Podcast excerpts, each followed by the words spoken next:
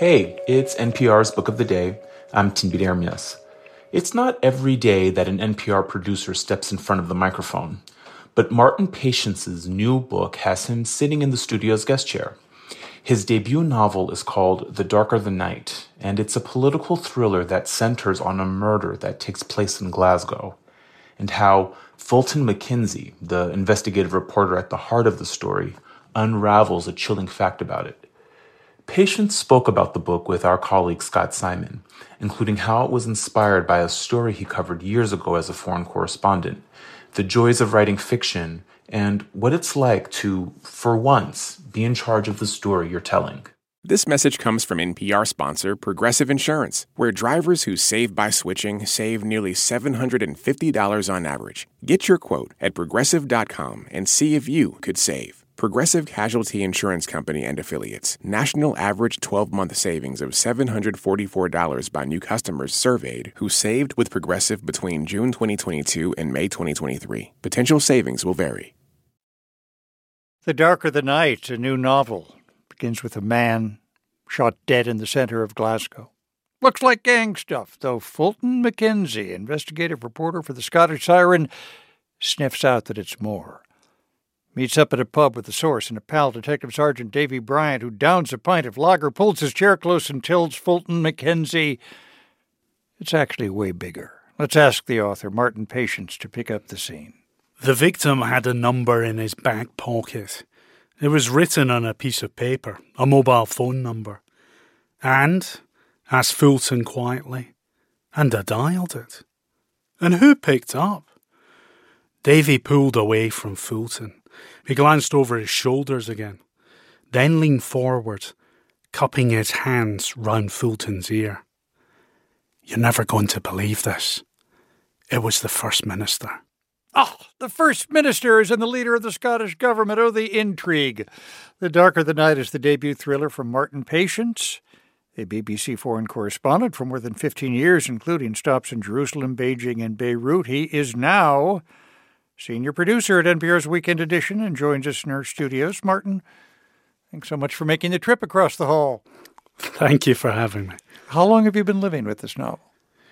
Do you know, almost a decade. I read a magazine article about a political murder set in South America. And I remember at the time it was so shocking. But I thought, this would be fabulous, setting this story in Scotland. And it was an idea that never left me. It was a bit like a mosquito that was locked in my room and every once in a while it would kind of buzz at me. And then about five years ago, I had been working on a big report in Nigeria and I realised that report wasn't going to make the impact that I wanted. And I was so frustrated and I said to myself, I'm going to write that book. I'm going to control something within my own mm. life. So I started the book. Uh, the first ten thousand words came pretty quickly, a few weeks. I thought, how hard can this be? The rest of the sixty, seventy thousand words, well, they took uh, two or three years. Your novel in many ways touches on the, uh, on the relationship between reporters and sources, the police and government. How do you see that as a novelist? What I wanted to do with this book was talk about these relationships because obviously we're in it. As a journalist, I speak to a lot of government officials. I speak to the police. I speak to people on the street. And what you try and do as a journalist is bring together all that information and try and write a version of the truth. Journalists who are often criticised, often maligned in today's society, I think most of them are trying to dig at the truth. It's not always easy, but we need journalists mm-hmm. because journalists create trust in society. They hold institutions and those in power to account. Uh, and what we've seen in Scotland, but also in other countries, including the U S, is the collapse of particularly local journalism. And I think that's been one of the big reasons that we've seen a collapse in trust across society. And that's a dangerous place to be in. And that's a continuing theme in this in this very book, isn't it? People people who are working at the newspaper wonder how long they'll be in business one way or another.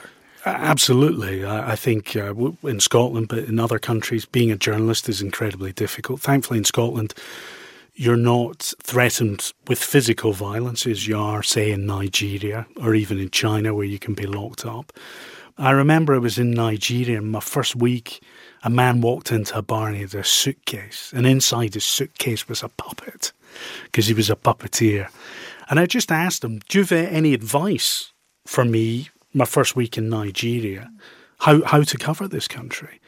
And he said, everybody in this country is an eyewitness.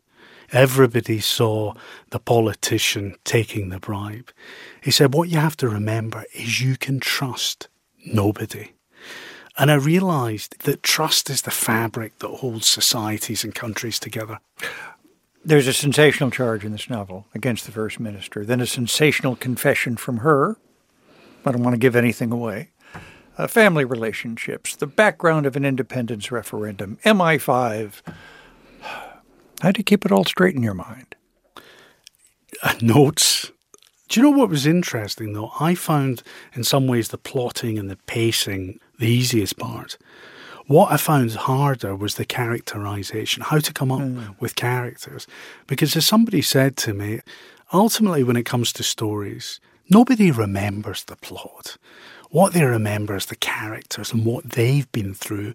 Now, I did two or three redrafts on this book, and one of the big things, actually the biggest issue, was trying to make characters that hopefully resonate with the reader. I admire Graham Greene and John Le Carré.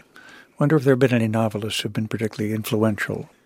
It's interesting. Well, I'm crossing the pond. I'm crossing the Atlantic. It's interesting how we like things that are different from what we grew up with. And I always loved F. Scott Fitzgerald for the clarity of his prose, but also the big themes that he talks about, particularly in America. I mean, one writer I really admire at the moment is the writer Don Winslow, mm-hmm. who is an incredibly pacey writer, but he writes about the big, difficult issues of our time, and I think he does it in such an engaging fashion without dumbing down. What do you get out of writing a novel that's not in journalism? In journalism, rightly, you're constrained by the facts, whereas what writing fiction enables you to do is to take a leap of imagination. So you take a few things that have happened to you and then you spin out a story from then on. And I think that's fabulous, just letting your imagination run riot, because in journalism that can happen, whereas in fiction, that's the name of the game. Well, haste ye back, Martin. Did I get that right? You did. Okay. Weekend Edition's own Martin Patience's debut novel, The Darker the Night. Thank you so much for being with us. Thank you so much. Now I'll get back to work.